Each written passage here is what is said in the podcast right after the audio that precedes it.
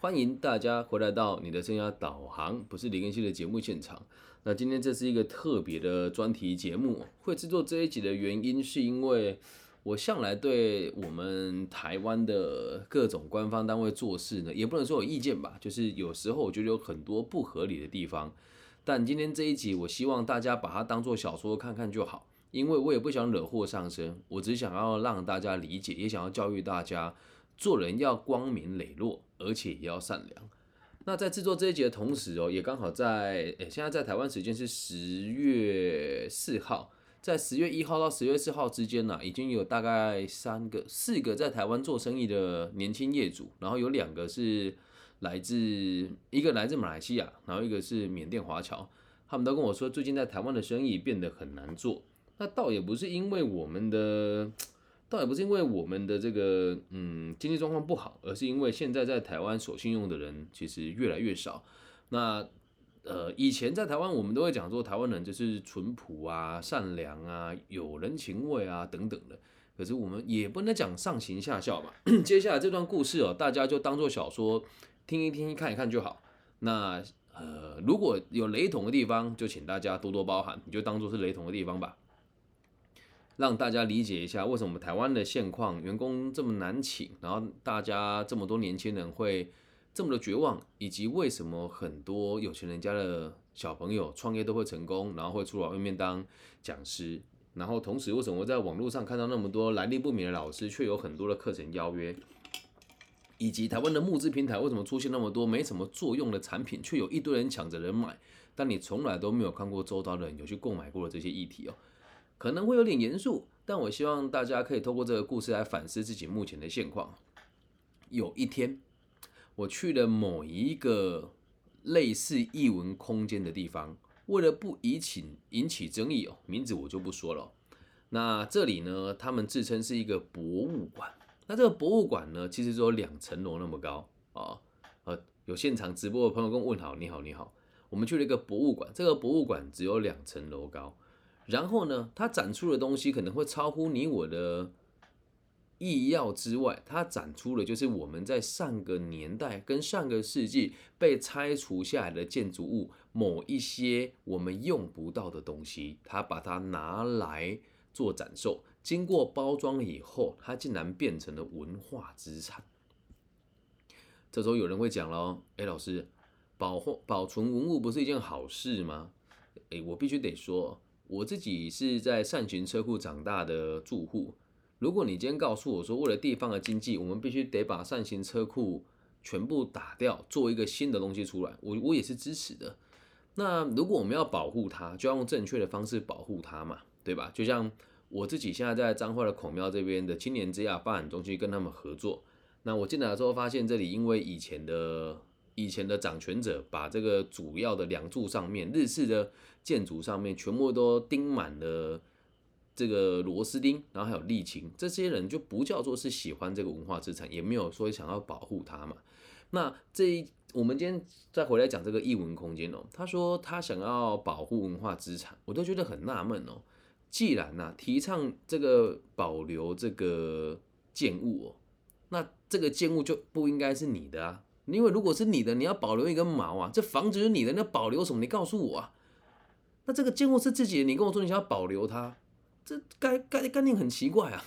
这东西是我的，我要自己保留自己，然后我觉得这件事情我可以跟大家售票，重点是我也买了门票进去了。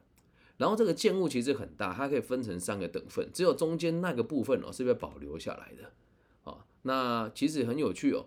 我原本以为这个房子应该是他喜欢，所以他要保留，把它买下，他才花了大笔的钞票。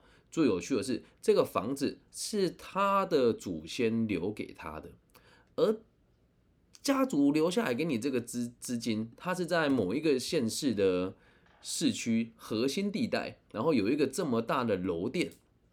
而且建材要相当高级，就可以知道这个家族的背景其实相当雄厚。那我看到这点的时候，我就觉得纳闷了，因为他的这个介绍里面也讲的很草率，说什么他是在某个行业的巨子，然后放弃了这个行业的什么高薪，然后为了这个台湾的文化资产回来。但我觉得用这个名字去搜寻他说的那个产业，我完全找不到他任何的背景。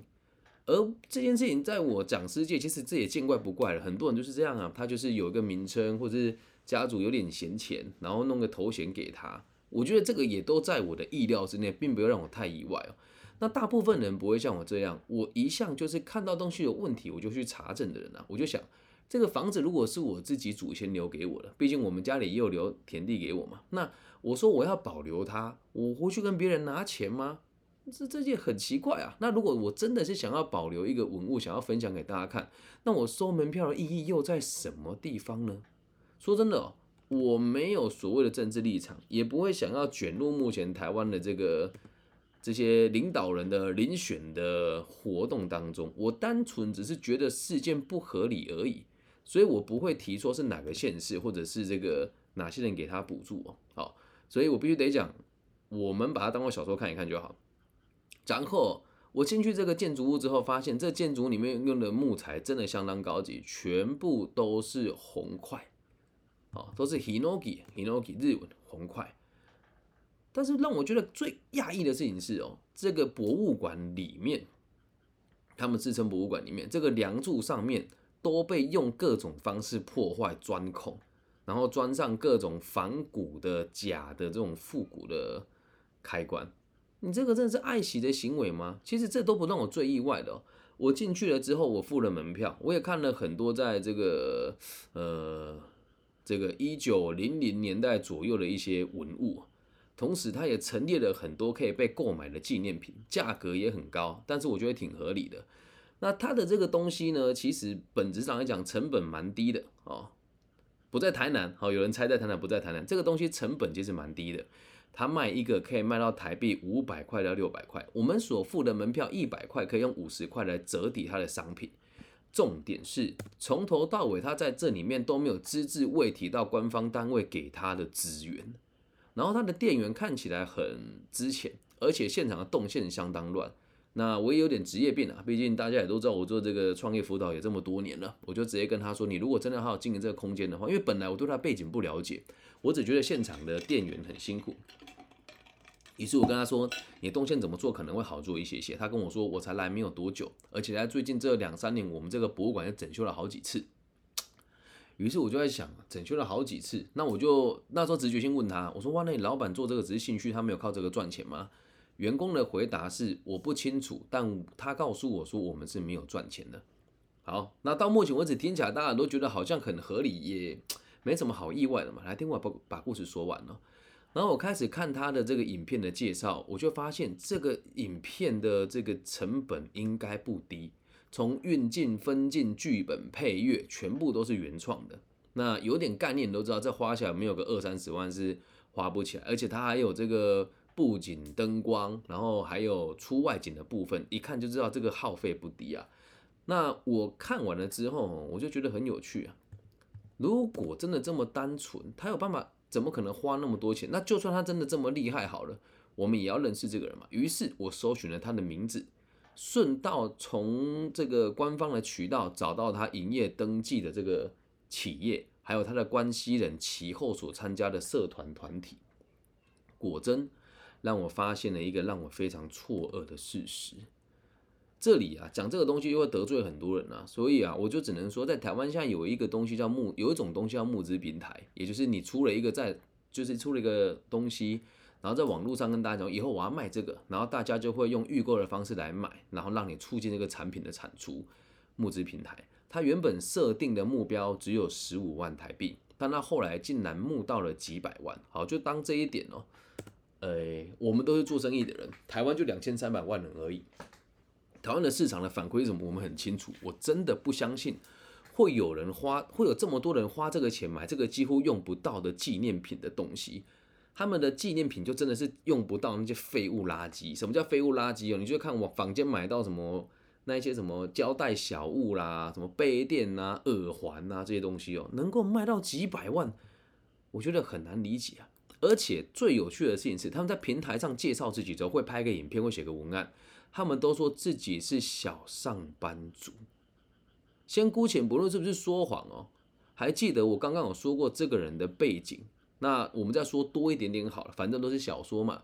从以前台湾有日本人这个参与管理的时代，他就已经是有规模的行业的的某一个家族的孩子。我不能讲的太深入，因为毕竟我们的目的并不是挑起争端。而这个人既然是所谓的大族大家族的二代、三代、四代，他在募资平台上却告诉别人他是一个小上班族。我个人认为这个我也都可以接受，也都算合理。然后重点来了。我看了看他的这个跟官方单位的标案公告里面的网站，还有他们地方政府的资讯，我发现了他拿了这个地方政府的老屋补助，但是在他的展览馆以内只字未提，这一点我就觉得很纳闷。很多人办的这个活动，如果拿到官方单位的资源，都会贴个海报告知说我们这有人就是赞助我们做这件事，而现场什么都没有写，连介绍的影片也只字未提，他们一直说。这个地方是他们自己付出的，然后很辛苦啊，希望大家支持。我就问你要付出一根毛啊？这是你家的房子，官方单位的人出了钱，在你的售跳品前面，你一字都没有提耶。更离奇的来了，他旗下登记了一间公司，他的资本额不到台币的一百万。而有趣的事情是，咱们的官方单位竟然给了他超过一千万的。采购案，而且卖的东西啊，都是生活上的非必需品，所以大部分的人也不会购买的。让我们比对一下，这个标案的数字跟募资上的数字是不是很接近呢？我只能说，这都只是推测，而且我讲的只是个创作小说，大家不要太认真。我必须讲，我不是一个媒体人，我只是一个在台湾从事教育的工作者。那这件事情，我只能说，我们把它当做寓言故事来看哦。其实大部分人都不喜欢说实话，而我小时候其实也是住在上世纪的文物当中的人。我住在善行车库里面，我也觉得保留文物很重要。但是科技与经济的发展，我们同样是不能忽略的。要不然大家都飞去柬埔寨、飞去南非啊，把房子保留下来，大家不要进步就好啦。你这个房子全部拆掉，我们就当去过原始人的生活嘛？那你会说，老师这跟教育有什么关系啊？关系很大。台湾在这几年有多少这样子的讲师？你们继续回想，那这些人呢？最有趣的事情是，他们都会说他们在某个领域做得很好，然后逼不得已热爱什么东西才回来台湾，或者才回到家乡去接了某一些行业。那你仔细去找这群人在他们说的原本领域当中，也都是毫无建树的人呐。慢慢的，很有趣的事情是，很多大学也乐于邀请他们。而且他们的行销团队会帮他们出一本一本的著作，于是就大家一群一群的出去演讲，这样子会造成孩子们以为，哦，会以为只要我努力了，选对方向了，炒出个议题了，我就会有成就。我必须得讲，并不是每一个人都做的这么糟糕，但是他们不会告诉你的事情是，他的爸爸妈妈是谁。他的行销预算花了多少钱？他背后有哪些有力的协人士去协助他？他拿到哪一些官方的补助？以及很多文章不是他们自己写的，是行销公司写的。还有，他关心这个议题的目的，并不是单纯关心这个议题，而是有他其他的出发点在。那其实我自己也知道，我每次做这种节目的，流量就会变得相当低，因为大部分主流媒体的人都喜欢这种话题。嗯。但多的是他没告诉你的事啊，就比如说我们都会讲比尔盖茨他大学没有毕业，然后就去创业了，没有人告诉你比尔盖茨他妈妈是银行家，所以导致有很多还没有人生方向的人，或者是没有谋生能力的年轻人，就开始跟他们一起学习倡议某一些议题。但你要知道，我不是要否定这一些倡议议题或者保护保护文物的人你们的努力，或者是你的善良。但你要知道啊，你看这一群有钱的公子哥们的利基点是完全不一样的啊，哦，所以我并不会把这个问题呢去投诉主流的媒体。一方面我不想惹祸上身，一方面我也不相信任何一家在台湾的媒体公司。那我也从来没有把我当自己当没没有把我自己当媒体看。我想说的是哦，我想说的是，这是今天这这个的重点哦。我讲的这段故事，你们可以自己去想。可以自己去类推很多类似的事情，但我必须得说，大家都很辛苦，也都做得很好了，因为毕竟每一个人都有他不得已的立场，也有他很难以启齿的地方哦。那我想要表达的是，你我都有机会在未来的几年当中成为掌握资源的人。我们要摸着良心，凭着良知说话与做事。最后，我想说什么呢？这个异文空间的店员跑进跑出，跑进跑出，满身大汗，还要清洁这整个异文空间，然后他的上班时间又这么的长，一个月的薪水也没有超过台币四万块，离职率也很高，而这也是台湾的缩影。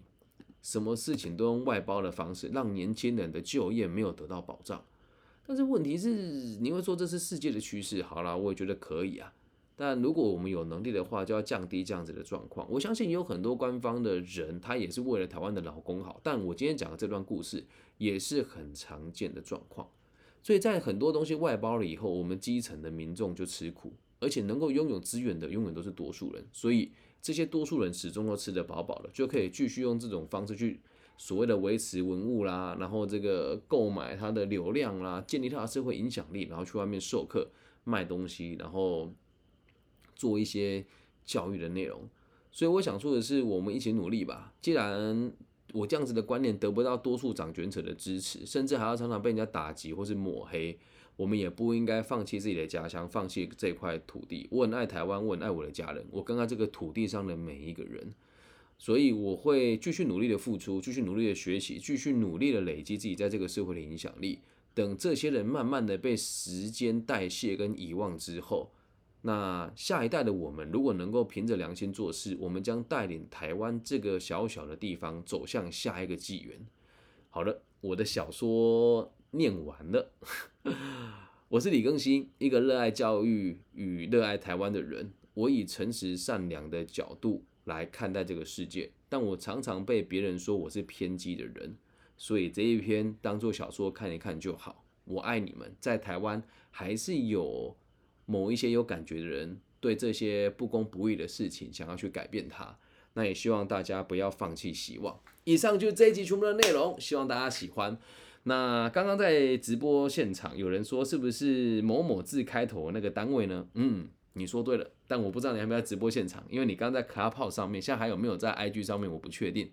但你刚刚说的那个关键字，就是你说的那个单位没有错。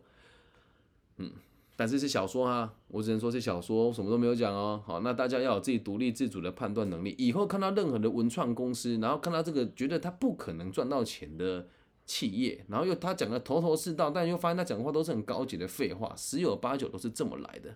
那我今天又去，呃，我就直接讲无所谓了。我今天又去一个县政府里面跟人家互动，那这边的人也成立了一个很特殊的单位，说为了帮年轻人解决这个所有的议题，结果他们把所有的钱都花在了行销上面，那完全对教育跟社政是完全没有投入的。但还是那一句话，大家都辛苦了。那剩下的事情呢？我会继续努力。如果你跟我一样是一个路人，是一个民众的话，我们要独立思考的能力，在每一次有机会左右下一步或者左右未来的时候，都可以凭着良知做事。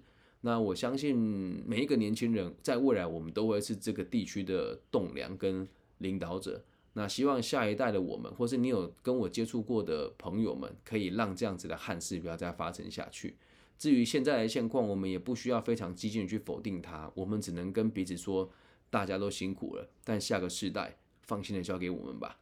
嗯，感谢你们今天的收听，我爱你们，大家晚安。那如果大家喜欢我的节目的话，可以帮我分享、按赞加订阅，不管你在全世界哪一个角落。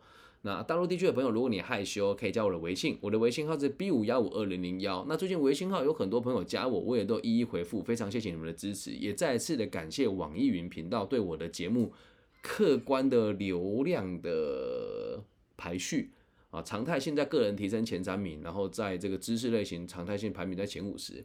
那台湾地区的大家呢，我还是得讲，如果你们愿意的话，继续帮我刷五星好评吧，因为大家也都说刷了好评之后，当下就不会出现了。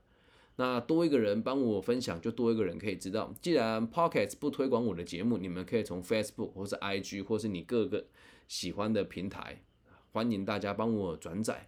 那做节目嘛，虽然也不是为了钱，但如果你也真的想要回馈我一点什么的话，有两个方式。第一个就是你在每次购买虾皮的东西的时候，可以先跟我讲，老师我要买这个，你把它的链接复制给我，我再贴回去给你，我就可以抽你一成到呃一趴到三趴的回扣。那第二个呢，就是直接的现金的这个支持啦。那不管你在海内外哪个角落，我都会有账户可以提供给大家，五块十块不嫌多，五万十万也不嫌少。但是在捐款之前，得先让你们自己把生活过好，因为做青年发展跟节目的议题，是真的为了社会安定，而不是为了钱。那如果你们的单位想邀请我去演讲呢，即使没有讲师费也没有关系，我都愿意义务帮大家服务。以上就是这一集全部的内容喽，希望大家喜欢，也期待大家可以在未来的几年之内摸着良心做事，看到这一些类似状况的朋友就敬而远之，有机会用各种方式让他们知道台湾人不是笨蛋。那也希望接下来能够带领我们往前走的任何一个领导人都可以都可以把这个寓言故事听进去啊，让这种伤害基层跟呃搜刮民脂民膏的恶行可以被停止。到最后还是要提醒大家，这只是一个小说，看一看就好。如果雷同之处，那就是雷同而已啊。好，谢谢大家，感谢你们的是，感谢你们的收听，我爱你们，晚安，拜拜。